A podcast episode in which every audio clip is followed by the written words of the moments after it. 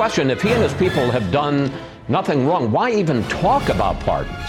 We have not and, ha- and, continue to not have conversations with the President of the United States regarding pardons. The President does not need to pardon himself. And the reason he doesn't need to pardon himself is that he hasn't done anything wrong.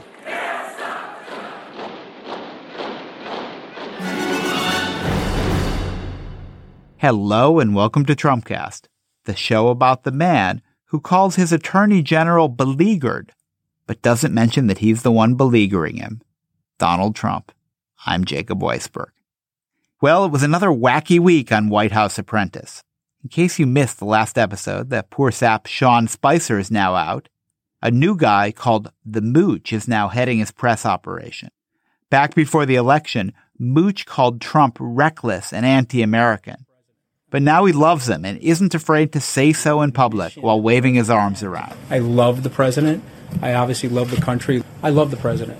And the president is a very, very effective communicator. Uh, the president has really good karma, okay? It was a rough week for Jeff Sessions, too. Sessions didn't get fired, but he's now the designated presidential scapegoat. Wherever he goes, reporters ask him when he'll be resigning, which the president obviously wants him to do. What really matters, though, is whether Trump fires special counsel Robert Mueller. He hinted at the possibility in his interview with the New York Times last week.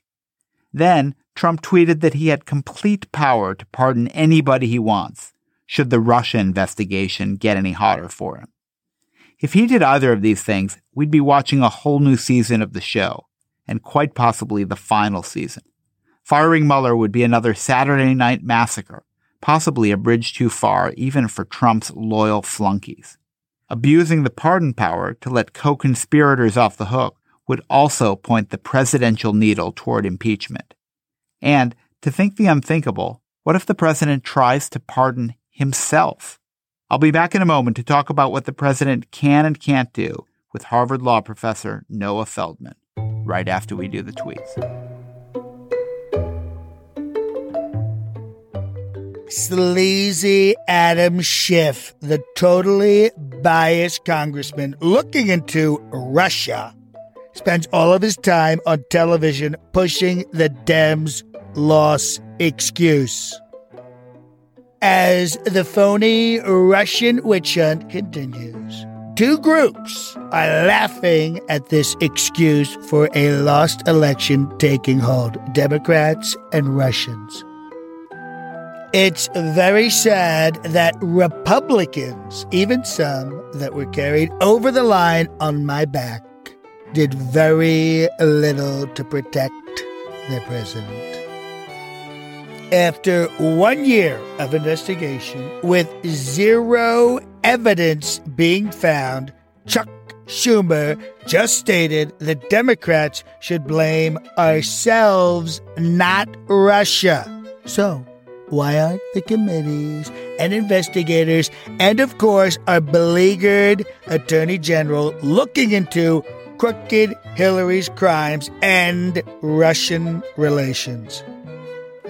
Drain the swamp should be changed to drain the sewer. It's actually much worse than anyone ever thought, and it begins with the fake news.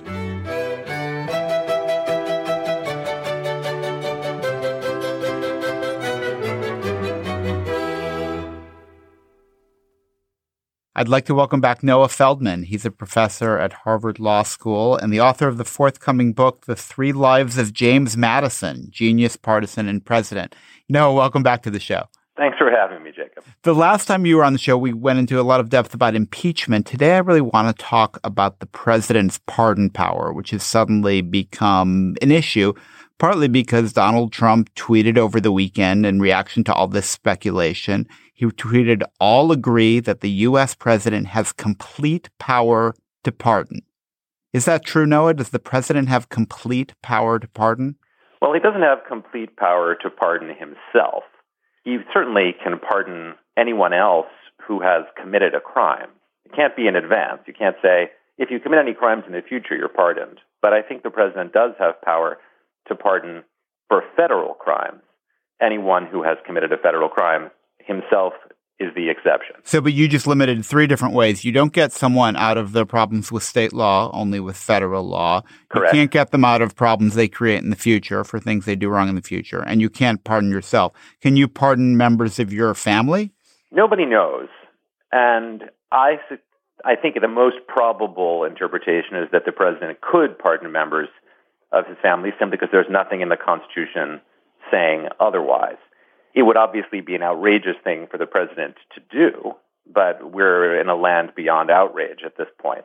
But I think legally, every scholar that I know would agree that the president could pardon family members. There is an argument that's out there now. Uh, my colleague Laurence Tribe has proposed it that perhaps the president couldn't pardon co-conspirators in some criminal conspiracy of which he was a member. But that's essentially a kind of logical theory being being made up at the moment. It, might be true, but I, I'm a little skeptical of it. Donald Trump is uh, testing a lot of boundaries that we would have previously considered obvious. He may not agree with your view that the president can't pardon himself. What would happen if he did, if he tried to do that? Well, two things. First, Congress could respond by saying this has gone too far and then enter into a process of impeachment. But in a more practical world, what a pardon is, is a message to a judge saying this is a get out of jail free card. This person can't be put on trial. If Donald Trump were, after his presidency, put on trial for a criminal charge, his lawyers would then stand up and say, well, no, he's, he's been pardoned. We pardoned him. Or that is to say, the president pardoned himself for this action. At that point, it would be up to a court to say that that pardon was real or that that pardon was not real. I don't just suspect, I'm as sure as I am of anything in the realm of constitutional law, which is pretty sure, that no court would accept that Trump's pardon of himself worked. So he would go on trial, and it would just be as though he hadn't done anything or said anything. So why have we been listening to a debate about this? I mean, is this just kind of mindless fodder for cable television, even though there's no real argument on the other side? Look, I'm a lawyer, and what I do for a living is train other lawyers. So what I'm, what I'm about to say is said with, with full consideration of that. There's nothing worse than a bunch of lawyers pretending that every issue has good arguments on both sides. This is not like that. There are no two sides to this argument. It cannot be that the president can pardon himself. And the reason for that is really simple. It's that if the president couldn't pardon himself, we wouldn't have the rule of law. We would have a president who could very simply just violate the law and then say, ha, I, I don't get charged for it. You know, all you can do is impeach me. I, I can never be charged criminally. And that is simply not the principle of a government of laws and not of men. That would put the president entirely outside the law, and that just is not compatible with the rest of our structure of government. Now, the reason that we're arguing about it is that there is a tendency, unfortunately, and lawyers are in some part responsible for this, for th- of thinking that every issue has two sides. And I, I admit that I teach my students to try to think about every issue that way. So surely there must be some reason people say the president can pardon himself. It never says he can't in the Constitution. And I think that just counts as the kind of argument that gives lawyers a bad name, frankly. It's the uh, constitutional equivalent of uh, biological impossibility, another self reflexive act that people often refer to. It's true. People, yes, very well said. An, an unprintable and I guess by us unsayable statement of things that, that cannot be done. Well, you can say anything you want on this podcast, but somehow I don't quite want to say that to Donald Trump. I do want to say that to Donald Trump, but because it's impossible, what would be the point? Yeah, I don't want to say that to, to anybody, at least at the moment. I think, you know, in traffic on a New York City street might be might be a different question. So why does this pardon power exist? As you say, it is this kind of constitutional get out of jail free card. Why did they you've been reading every word James Madison ever wrote. Why did they put that in the Constitution? You know, it's fascinating. At the Constitutional Convention in Philadelphia in the hot summer of 1787, there were actually several of the framers who said there shouldn't be a pardon power in the Constitution because they thought that it would give the president too much authority and make him too much like the King of England, who traditionally did have the pardon power. But there were some people at the convention who were strongly in favor of executive power. Alexander Hamilton amongst them. Another was James Wilson, who went on to be a Supreme Court justice and was a big advocate of more presidential power. And they actually thought that it would just be useful for the president to have the capacity to exercise mercy in cases where someone committed a crime but really shouldn't have been held responsible for that crime. And they argued for it, and ultimately they got it in. And so, you know, their argument was a sort of combination of two features. One was, you know, the quality of mercy is very important, and the Constitution ought to have some mechanism for someone who's committed a crime to be forgiven and pardoned if the crime really deserved mercy. The second was a much more hard headed argument, namely that under some practical circumstances, the president might just have to use the pardon power to achieve some basic purposes of, of national interest, and they wanted the president to have that. And that side is the side that ultimately prevailed. It's not something we spent a lot of time talking about in Philadelphia at all. It just got a couple of brief mentions over the course of the summer. So elaborate on the natural. I, I, understand the mercy point that you want the executive to be able to just say this person's been overpunished or this, you know, to just to do that thing. But what's the national interest point? That sounds more like the open-ended monarchical power where the president can just decide, well, this this suits my my interests for whatever reason. They, they came up with some arguments, and some of them were a little far fetched. The best ones come from a speech given by, not at the convention itself, but at one of the ratifying conventions in North Carolina that took part, that took place in the, in the year or two after the Constitution was, was drafted in Philadelphia. And it, it's a speech by a guy called James Iredell, whom lawyers have heard of because he went on to be actually a very important Supreme Court justice, but no one else has ever particularly paid attention to.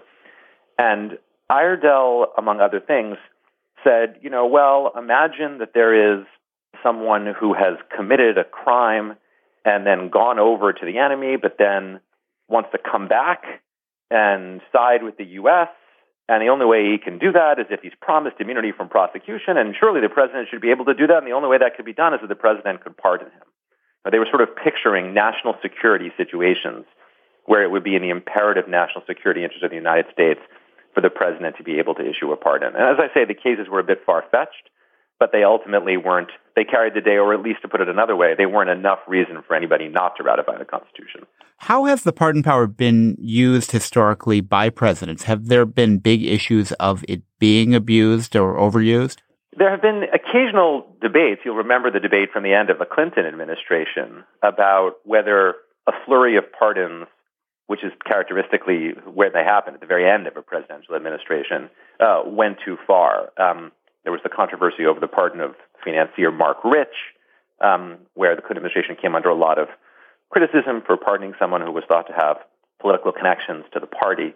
So th- it's not that there's been no controversy, but there hasn't been an extensive use of the pardon power in such a way that it would create a big public outcry against it. You know, probably the single most significant, I mean, definitely the single most significant use of the pardon power in our history was Gerald Ford's pardon of Richard Nixon. And cynics, of course, said, well, this is a quid pro quo. Nixon got Ford as his attorney, as his, uh, as his vice president, not, by the way, by, by election, because Nixon's own vice president, Spiro Agnew, had, had to resign after being charged with tax fraud. But, you know, Ford became vice president.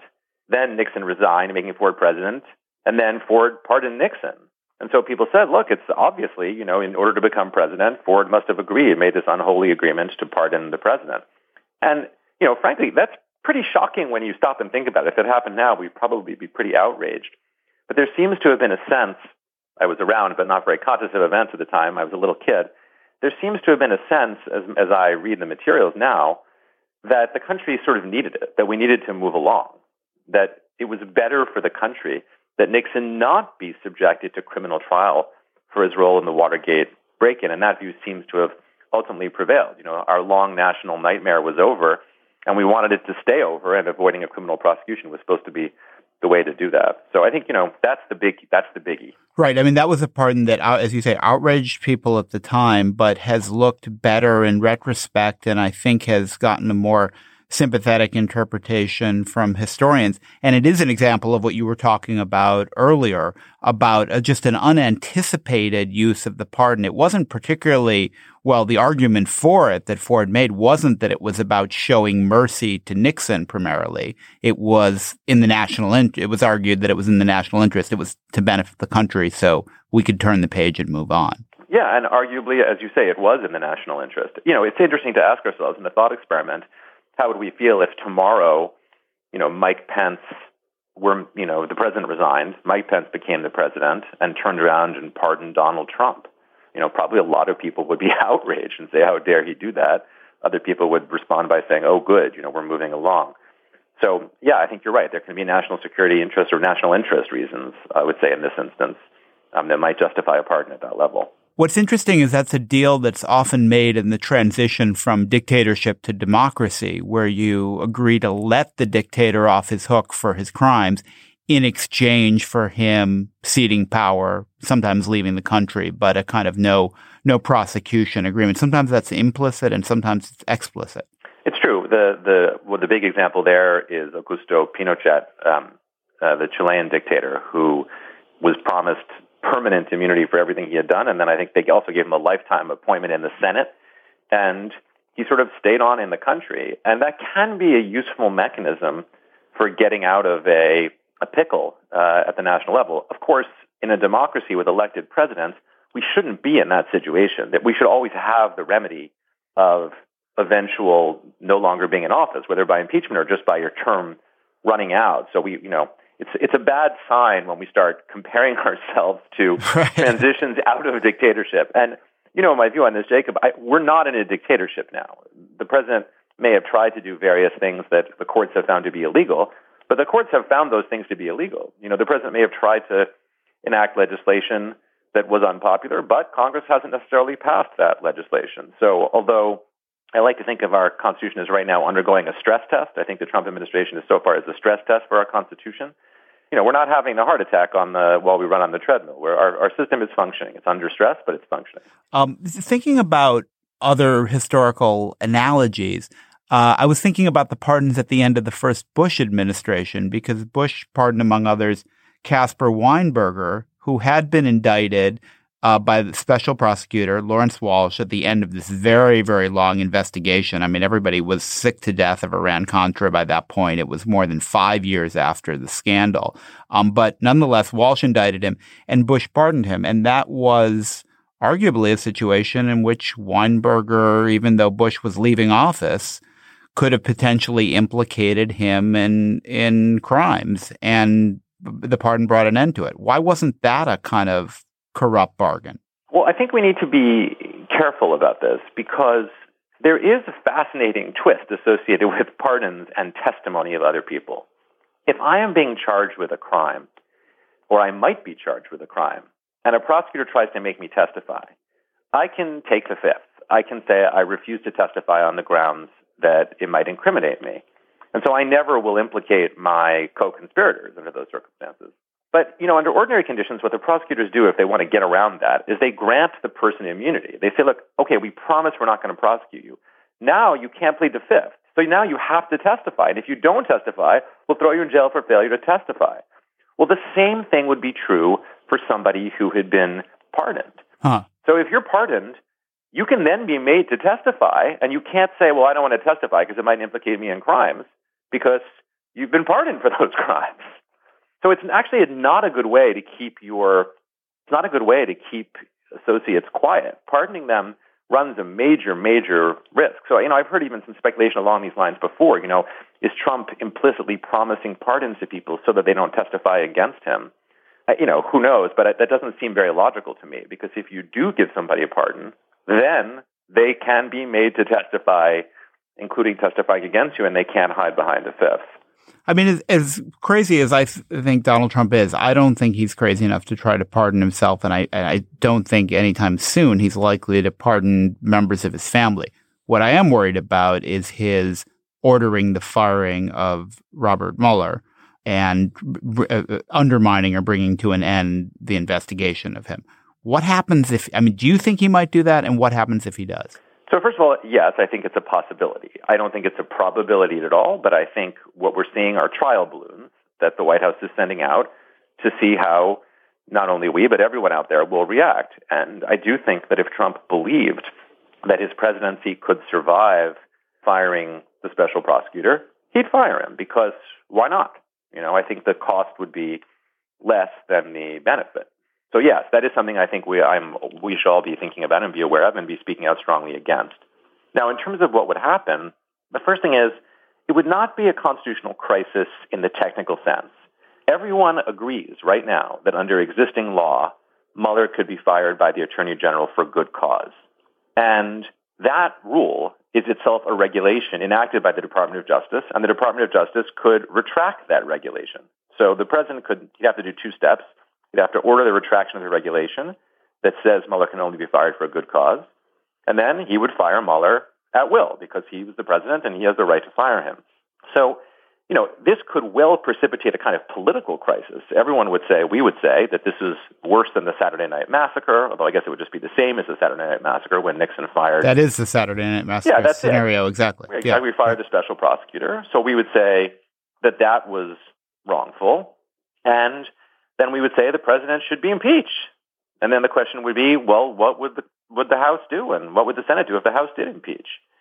And for all that we might yell and scream, there isn't another remedy available there. Now, things were different in the Clinton administration because at the time there was a lawful, valid, upheld by the Supreme Court law in place creating the independent counsel, Ken Starr's office. But that law has lapsed. It's not on the books anymore. And so the president has the constitutional authority to fire Mueller, and then the only remedy is impeachment and making a lot of noise and protesting and marching on Washington. I mean, you have this kind of intrinsic problem, right? Because the executive branch enforces the laws, including against the executive branch. So how do you create some structure that is fair and either doesn't report to the president but still has some kind of accountability or does report to the president without the president undermining it? You're absolutely how do you, right. How do you solve that problem? Yeah, I mean, what you're identifying is, you know, one of the deep structural problems in the Constitution. It is a flaw in the Constitution. There's no question. It's a serious flaw. The president's in charge of the Department of Justice. That means he's in charge ultimately of every prosecution. And so how do you prosecute a president or investigate a president who's potentially, you know, potentially criminally liable? You know, the framers had an answer for that, and their answer was impeachment. And once he's out of office, you can investigate him all you like. But they didn't anticipate the tremendous power of the contemporary presidency, which is far greater in this era of the imperial presidency than it was at all in that period of time. They sort of thought, well, if the president got out of hand, Congress would not be so worried about impeachment. And today, of course, it's much more complicated than that. So historically, what we've tried to do to solve this, we, you know, we've tried a few different things. In the Nixon era, we tried the, the public pressure leading to the special prosecutor. And then it sort of worked because after Nixon fired Archibald Cox, the investigation ended up going on and he ended up being forced to resign. So in that sense, you would say it sort of worked. Then we experimented with the independent prosecutor law, and a lot of liberals thought that failed because of the it led to the impeachment of Bill Clinton. A lot of conservatives thought it was fine. But then under a Republican president, that law was allowed to lapse because Democrats didn't trust it and Republicans didn't particularly want it in place when they had their own president in their, their own party. And so, you know, now we're trying, really, we're going back to what we're trying what was tried in the Nixon administration, and it's an experiment to see if it'll work. It's a, it's an ongoing problem. I think the framers' fix of impeachment is not a strong enough fix for this one. Have any other countries that have uh, liberal democracies that have written constitutions more recently learned from this experience? I mean, is there any structural solution to the problem if you were if you were starting from scratch? I mean, I think almost every country in the world has an independent prosecutorial service that is not controlled by a politically elected partisan president. It, our Constitution is considered a strange outlier globally, um, both among presidential systems and parliamentary systems, in just how technically dependent on the president our federal prosecution services are. And I think, you know, that's again an anomaly of how old our Constitution is. So everybody else pretty much now uses some version of an independent prosecutorial service, and then there's no great worry about them going after the president in a partisan way because the whole idea of these kinds of prosecutorial services is that they're supposed to be thoroughly nonpartisan. So that's the standard global fix. You know, this is also why we've got this whole mess over, you know, the head of the FBI and, you know, the recusals. I mean, this is all because they're all in a chain of command going back to the president. We've had this tradition of trying to make prosecution as independent as it can be. But it's precisely that. It's a, it's a norm or a tradition or a custom, not a black letter law. I've been speaking to Noah Feldman. He's a professor of constitutional law at Harvard. Noah, thanks for joining me. Jacob, thanks for having me.